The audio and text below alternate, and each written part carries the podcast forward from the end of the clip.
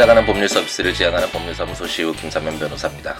139번째 함께 있는 민법을 시작해 보도록 하겠습니다. 어, 오랜만에 새벽 방송이네요.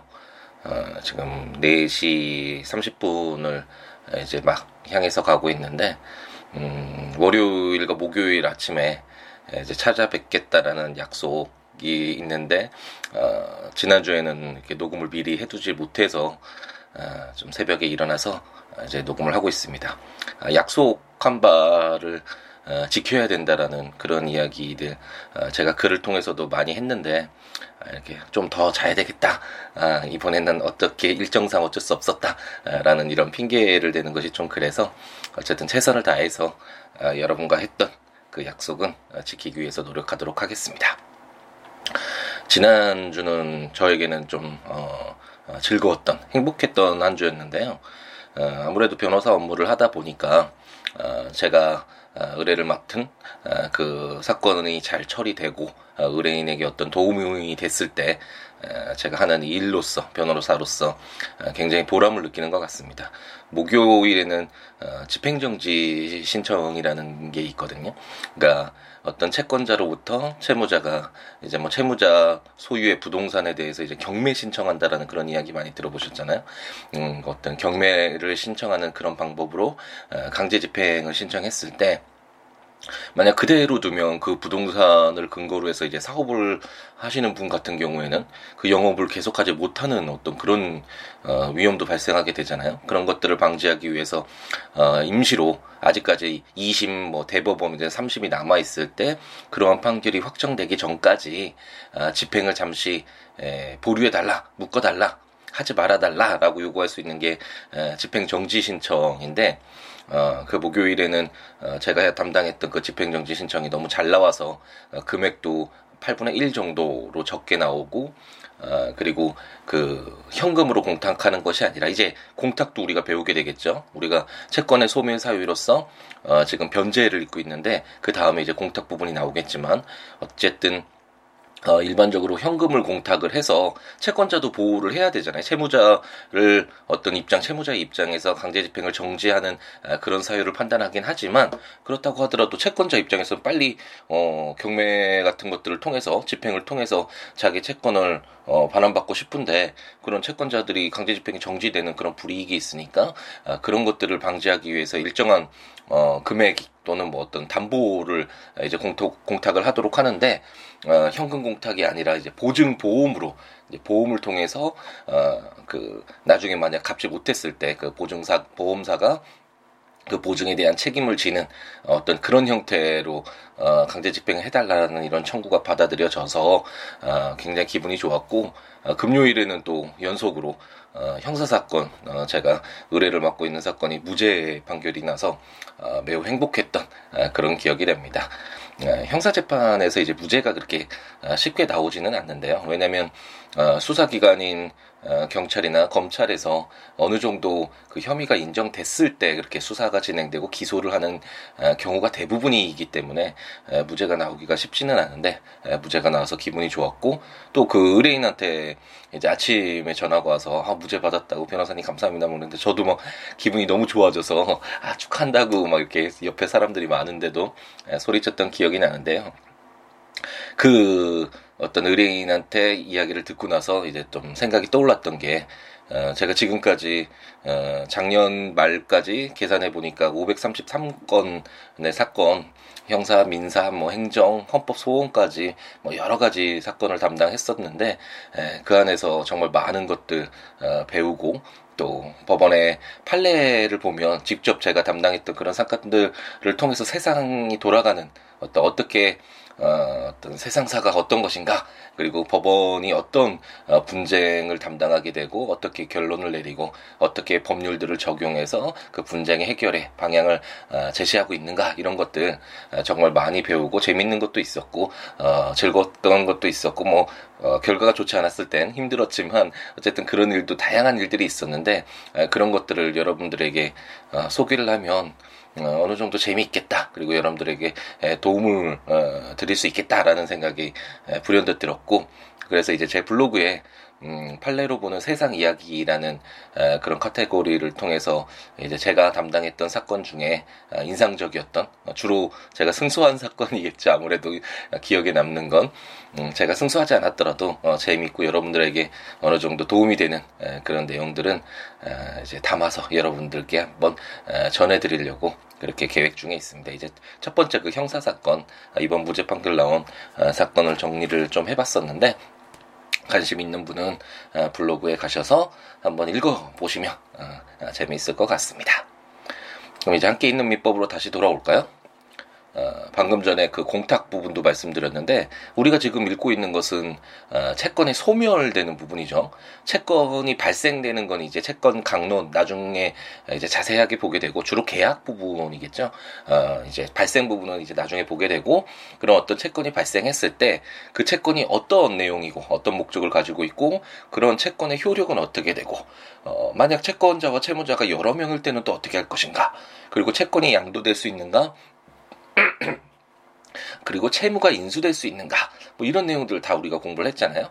그리고 마지막이라고 할 수 있는 그렇다면 그렇게 발생했던 채권이 없어지는 경우는 어떻게 되는가?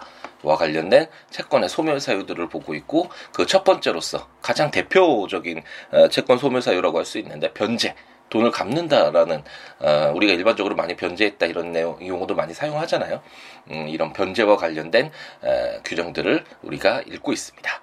지난 시간에 읽었던 제 482조가 엄청난 양의 어, 조문도 굉장히 길었고 내용도 굉장히 어려운 내용이었는데 어, 그냥 좀 가볍게 변제자가 그 채, 무자가 원칙적으로 채무를 어, 이행을 해야 되, 지만 변제를 해야 되지만 어, 다른 변제자가 어, 대신 갚아줬을 때 그 변제자가 채권자를 대신하는 그런 변제자 대위 그리고 그런 이해관계인들이 여러 명 있을 때 그 변제자 대위와 여러 그 이해관계인들의 어떤 관계 어떻게 대위권을 행사할 것인가에 대한 방법이랄까요 그런 기준을 설정하고 있는 어, 규정도 있다라고 생각하고 이제 넘어가시면 되겠습니다.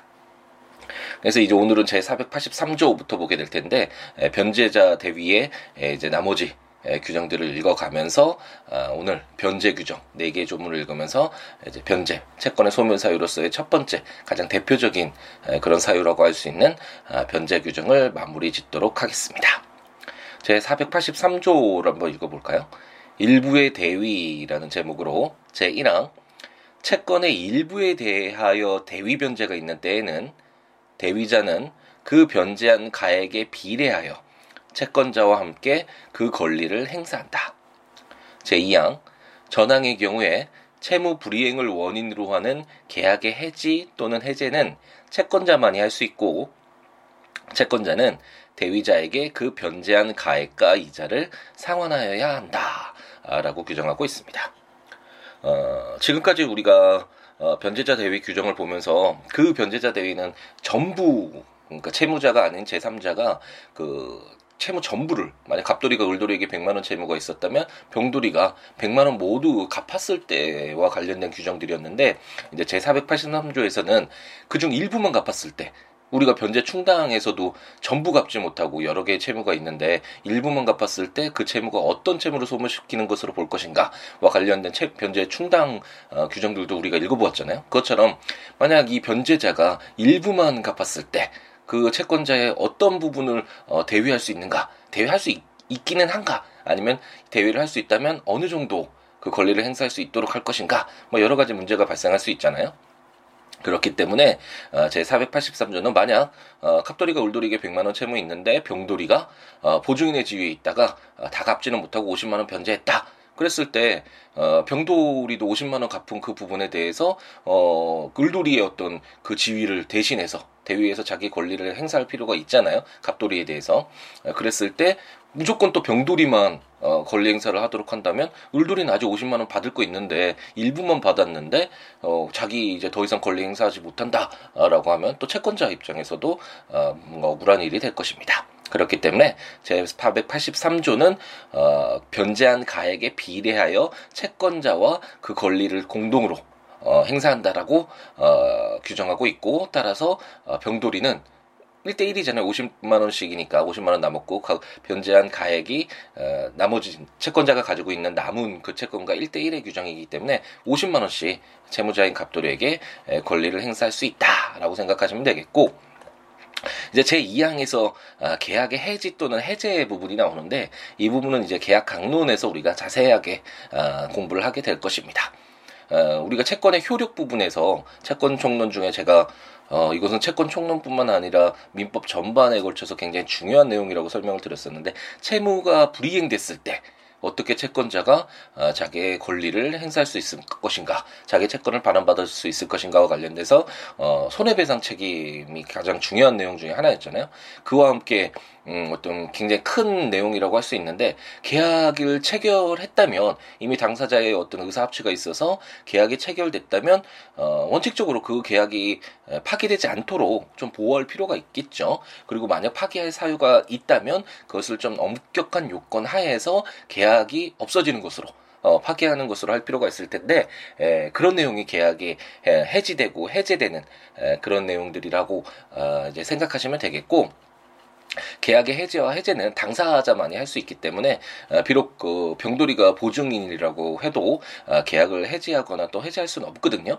그런데 만약 어, 계약을 해지했다 해제했다라고 한다면 이제 나중에 매매 규정들 통해 그그 매매 규정 속에서 계약의 해지 해제와 관련된 내용들이 이제 자세하게 공부를 하게 될 텐데 어, 그럼 이제 원상 회복 의무라고 해서 그 원래 계약을 체결했던 그 내용이 없었던 상태로 원래도 되돌리는 그런 효과를 발생하게 되거든요. 만약 그렇게 어, 어, 지금 채권자인 을돌이가 만약 뭐 자기 시계를 뭐 100만 원에 팔았는데 100만 원을 갚지 않아서 병돌이가 50만 원 이미 갚았고 그 채권자인 을돌이에게 그래서 을돌이가 계약을 뭐 해제했다. 그러면 이제 갑돌이로부터 그 시계를 돌려받게 되겠죠. 그러면 갑돌이로서는 아니 을돌이로서는 그 자기가 원래 갑돌이에게 팔았던 시계도 받고 병돌이한테 50만 원도 받았잖아요. 그러면 을돌이만 좋은 일이 되겠죠. 그렇기 때문에 이렇게 계약과 해, 계약의 해제와 해지를 했으면 아, 그로 인해서 그 보증인인 병돌이가 어, 변제를 했던 어, 병돌이가 피해를 볼 수 있기 때문에 에, 그랬을 때는 채권자인 을돌이가 대위자인 병돌이에게 그 변제한 가액과 이자를 상환해 줘야 한다라고 규정하고 있다고 생각하시면 되겠습니다. 제 전자책을 구매하신 분은 어, 지금 제 483조 2항과 관련돼서는 계약을 해제, 해제 못함으로 인해 일부 대의자가 피해를 입는 것은 방지해야 할 필요가 있기 때문에 이렇게 교, 어, 제가 기술을 했는데 계약 해지를 함으로 인해 라고 고치, 고쳐서 읽으시면 될 것 같고, 어, 참 좀 아쉬운 부분이 많이 있네요. 이제 처음에 사실 어, 이렇게 함께 있는 민법을 시작하게 된 것은 블로그에 한 조문씩, 하루 한 조문씩 올리면서 그동안 법률과 너무 멀리 떨어져 있었던 우리들에게 우리 대한민국, 우리 같이 공동체 살아가는 어, 우리들이 법률을 좀 더 친숙하게 느낄 수 있는 기회를 제공하자.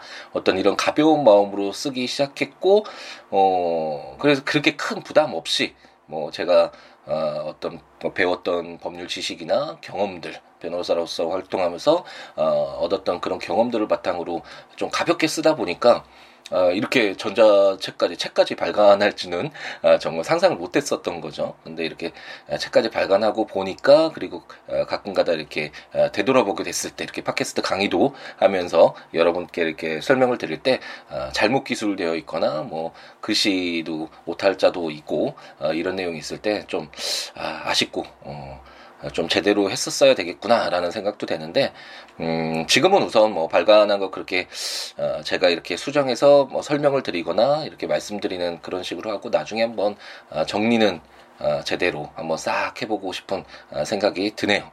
어, 종이책으로도 어, 발간을 해달라라고 어, 요구하시는 분들도 좀 상당히 계시는데 만약 종이책으로 나오게 된다면 한번 어, 정리를 새롭게 싹 어, 이제 검토를 다시 해서 어, 추가되거나 수정돼야 될 부분이나 개선돼야 될 부분 그리고 뭐 추가돼야 될 그런 내용들은 담은 상태에서 어, 종이책으로 나오더라도 어, 발간을 그렇게 해야 되겠다라는 생각이 듭니다.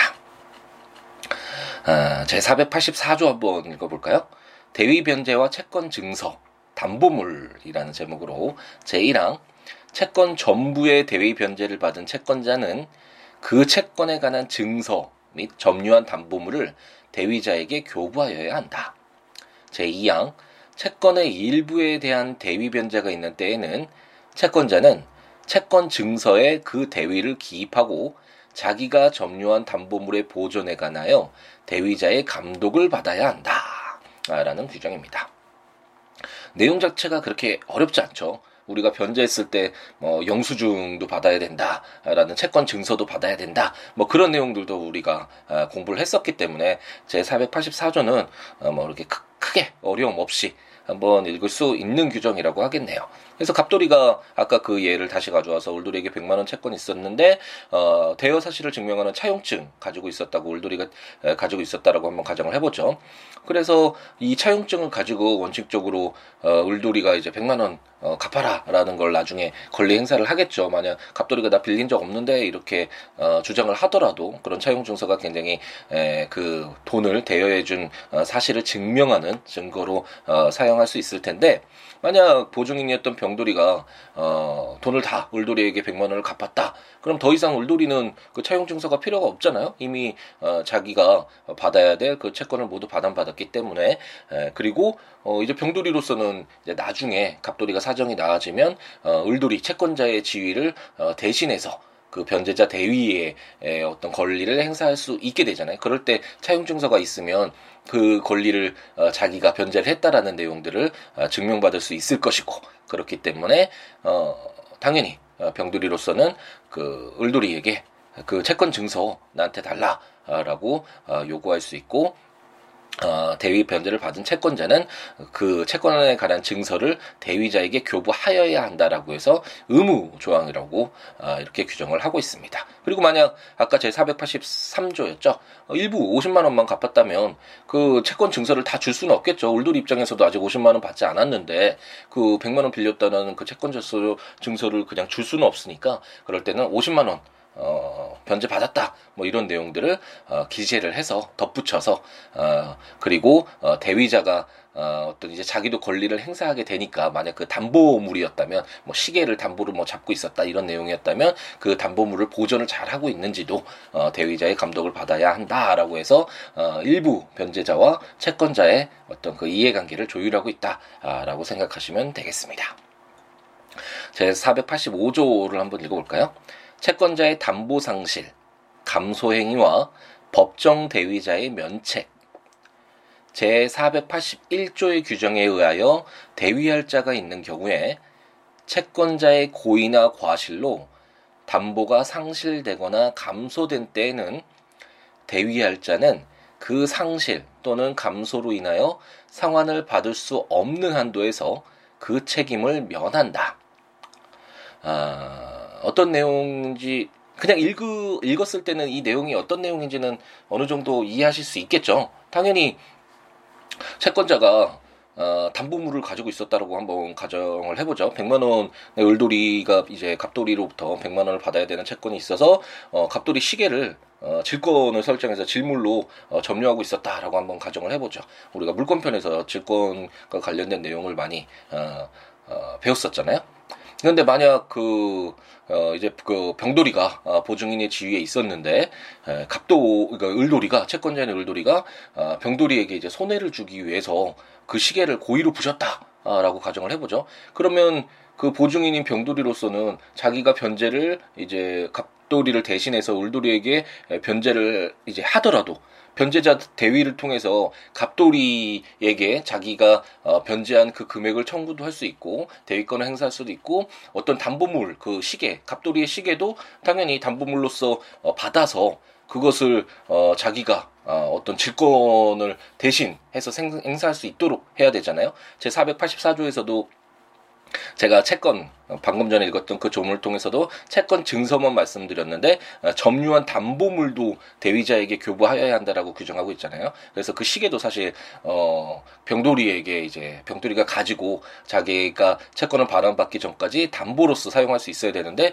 이것을 어 울돌이가 채권자가 고의로 고의나 과실로 어 담보를 감소시키 어더 이상 그 보증인인 병돌이가 그 변제자 대위를 행사할 때 그 권리를 행사할 때 어, 자기의 어떤 담보물을 제대로 행사할 수 없게 만들었잖아요. 그랬을 때는 당연히 채권자에게 그 책임을 물어야 될 것이고 변제자를 보호할 필요가 당연히 있겠죠.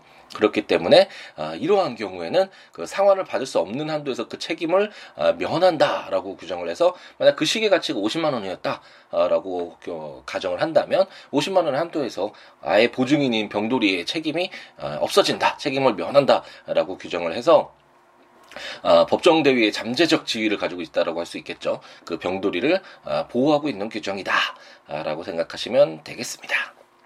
이제 변제 마지막 규정이네요. 제 486조 변제 이외의 방법에 의한 채무소멸과 대위 한번 읽어볼까요? 제 3자가 공탁 기타 자기의 출제로 채무자의 채무를 면하게 한 경우에도 전 6조의 규정을 준용한다라고 규정하고 있습니다. 지금까지 우리가 여섯 개의 조문을 읽으면서 어, 이게 변제가, 어, 채무자가 원칙적으로 변제를 해야 되지만, 채무자 외에 다른 제3자가 변제했을 때, 그 변제자가 채권자를 대위해서 자기 채권을 반환받기 위한 어떤 그런 어, 지위를 보장한다라는 내용들을 어, 우리가 공부를 했잖아요 지금까지. 근데 채권이 이제 소멸되는 그런 사유가 우리가 지금 첫 번째 타자로서 변제를 읽고 있는데 아까 방금 처음 부분에 설명드렸듯이 이제 두 번째로는 공탁도 배우게 되고 상계나 면제나 이런 어, 여러 가지 채권이 소멸되는 사유들을 이제 읽게 되거든요. 그렇게 어쨌든 그 공탁이 됐든 상계가 됐든 면제가 됐든 어쨌든 그게 채무자가 이런 채권의 소멸 사유를 어떤 행사를 해서 채권을 소멸시킬 수도 있지만 제3자에 의해서도 어 이런 것들이 행해질 수가 있게 되잖아요. 그랬을 때 만약 어 채권이 소멸되는 사유로 인정되고 있는 이제 읽게 되는 변제 외에 공탁이나 면제나 상계나 뭐 이런 내용으로 어 채무를 면하게 할 때 제3자가 그랬을 때는 변제자 대위 이 변제에서 규정하고 있었던 대위 규정이 어, 그 다른 채권 소멸 사유에도 아, 그대로 적용이 된다, 준용된다라고 아, 규정을 하면서 변제 규정을 이제 마무리를 짓고 있습니다. 네, 변제 부분이 굉장히 중요한 내용이고 사실 깊이 들어가면 어, 제가 그 말씀을 드렸었죠. 채권의 효력 부분과 관련돼서 채무 불이행이 되는 가장 일반적인 내용이 변제가 되지 않았을 때잖아요. 그래서 이 변제 규정들이 어, 나중 계약 부분 뭐 매매 계약이나 이런 계약들과도 연관이 되어 있는 부분이고 채권의 효력 부분과도 관련되어 있고 이게 전부 좀 하나로 봐야지만 어, 이해가 되는 어, 규정이었고 굉장히 어렵게 공부를 했던 내용인 것 같은데 조문만 봤을 때는 아, 그렇게 크게 이해되지 못할 부분은 없죠. 어, 변제가, 어, 뭐, 변제 장소 어떻게 할 건지, 변제 방법, 뭐, 일부만 변제됐을 때, 변제 충당 부분, 그리고 제3자가 변제했을 때, 채권자를 대신해서 변제자 대위를 할 수 있다라는 이런 내용들이, 아, 그렇게, 음, 이해하기가, 아, 그렇게 어렵은 규정들은, 아, 아니지 않았나라는 그런 생각을 해봅니다. 아, 조문들 한번 이제 읽으면서, 어, 들으시면 더 좋겠죠. 지금 이제 채권 특히 482조 같은 규정은 한번 읽어보셨나요? 제가 지난 시간에 조문들 한번 국가법령정보센터 같은 데 가셔서 한번 조문을 읽어보시는 게 좋겠다라고 설명을 드렸는데 너무 내, 어, 길기도 하고 그 내용도 어려워서 어쨌든 이런 조문들을 보시면서 어, 들으시면 더 좋으니까 국가법령정보센터 인터넷 들어가셔서 어, 거기에 우리나라에서 시행되고 있는 어, 모든 어, 법률들 검색해 보실 수 있으니까 거기서 민법 지셔서 해당 조문들 읽으시면서 어, 들으셔도 좋고 제가 전자책으로 발간한 어, 함께 있는 민법 민법 총칙, 물권편, 채권 총론, 채권 강론, 어, 친족편, 상속편 이제 모두 발간을 했죠. 제가 어, 그 전자책을 구입하셔서 어, 해당 조문들과 설명들 어, 보시면서 어, 함께 있는 민법 들으셔도 좋고 어, 제가 계속 말씀드리고 있는데 공부를 좀 더더 더 하고 아니면 뭐 수험 공부를 하신다거나 좀 더 깊이 공부하시는 분들은 하나의 팁으로서 그 전자책에서 이제 읽어주는 그런 기능들이 있으니까 쉬는 시간이나 짜투리 시간에 잠자기 에, 전이나 이런 조문들 그리고 설명들 읽어주는 내용들 한번 듣, 들으면서 어, 자기 것으로 만드는 어, 그런 기회를 가지셔도 좋을 것 같고요.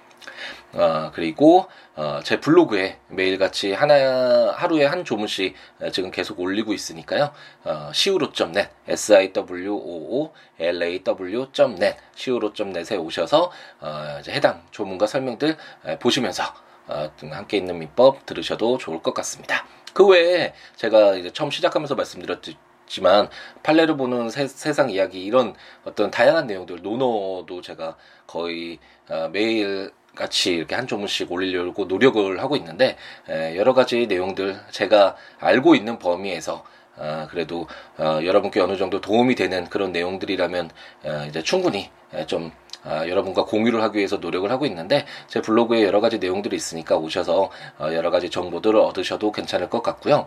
어, 이런 내용들 어, 뭐 블로그에 찾아오셔서 여러 가지 이야기들 제 글들을 보고 요즘에 많은 분들이 어, 뭐 댓글이나 글 뭐 따로 뭐 메일이나 이런 쪽지나 많이 주시고 계시는데 제 블로그에 오셔서 어떠한 이야기를 해주셔도 좋고요. 여러 가지 살아가는 이야기 함께 나누면서 어, 그래 함께하는 즐거움 했으면 좋겠고 어, siwo.net 제 블로그에 오시거나 아니면 02 6959 9970 어, 전화 주시거나 시우로 골뱅이 gmail.com 메일 주셔도 좋고 트위터나 페이스북에 siwoolaw 시우로니까 어, 연락을 하셔서 함께하는 어, 즐거움 했으면 함께 했으면 좋겠습니다.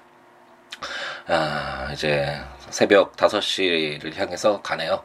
아, 이제 또 하루가 시작되겠네요. 아, 내 생에 가장 아름다운 일주일이 될 수 있도록 월요일을 처음 시작 굉장히 중요하잖아요. 어, 처음 시작을 어떻게 발을 내딛느냐에 따라서 그 나머지 시간들 굉장히 큰 어, 영향을 받게 되는데 오늘 월요일 아침 시간 시작하시면서 힘차게 즐겁게 행복 가득하게 아, 이렇게 처음 우리 첫 발을 내딛었으면 좋겠습니다. 그래서 목요일날 만났을 때는 목요일은 거의 한 주에 이제 마무리를 향해서 가는 시간이잖아요. 아, 그때는 아 이번엔 한주 어, 정말 즐겁게 의미 있게 채웠구나 라고 되돌아보면서 함께 있는 민법 이제 다시 공탁 두 번째 채권의 소멸 사유로서요 어, 공탁 규정들을 통해서 함께 만나보는 그런 시간을 갖도록 하겠습니다. 오늘 하루도 행복 가득하게 채우시기 바랍니다. 감사합니다.